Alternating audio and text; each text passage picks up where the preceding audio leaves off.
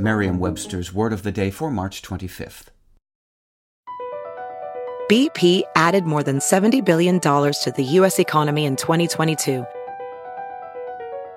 Investments like acquiring America's largest biogas producer, Archaea Energy, and starting up new infrastructure in the Gulf of Mexico. It's and, not or.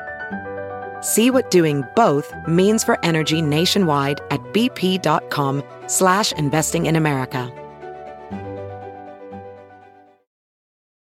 Today's word is 86, spelled as two hyphenated words, E-I-G-H-T-Y hyphen S-I-X. 86 is a verb. It's an informal word that means to eject, dismiss, or remove someone. It's usually used in the context of banning or refusing to serve a customer, but it can also refer to rejecting, discontinuing, or removing something in general. Here's the word used in a sentence from Seven Days by Ryan Miller. There are occasional scuffles and a dozen or so ne'er do wells who have been permanently 86th. But ultimately, the last stop is a home away from home, a playful, non hierarchical joint you roll into for a $3.50 pint of Bud Light and an easy conversation with the dude sitting next to you.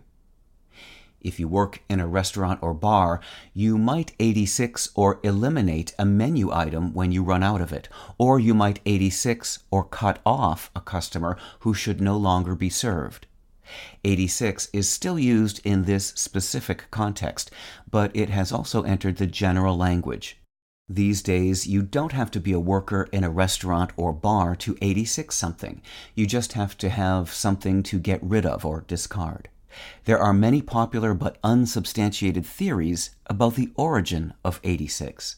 The explanation judged most probable, according to Merriam Webster's research, is that the word was created as a rhyming slang word for nix, N-I-X, which means to veto or reject. With your word of the day, I'm Peter Sokolowski.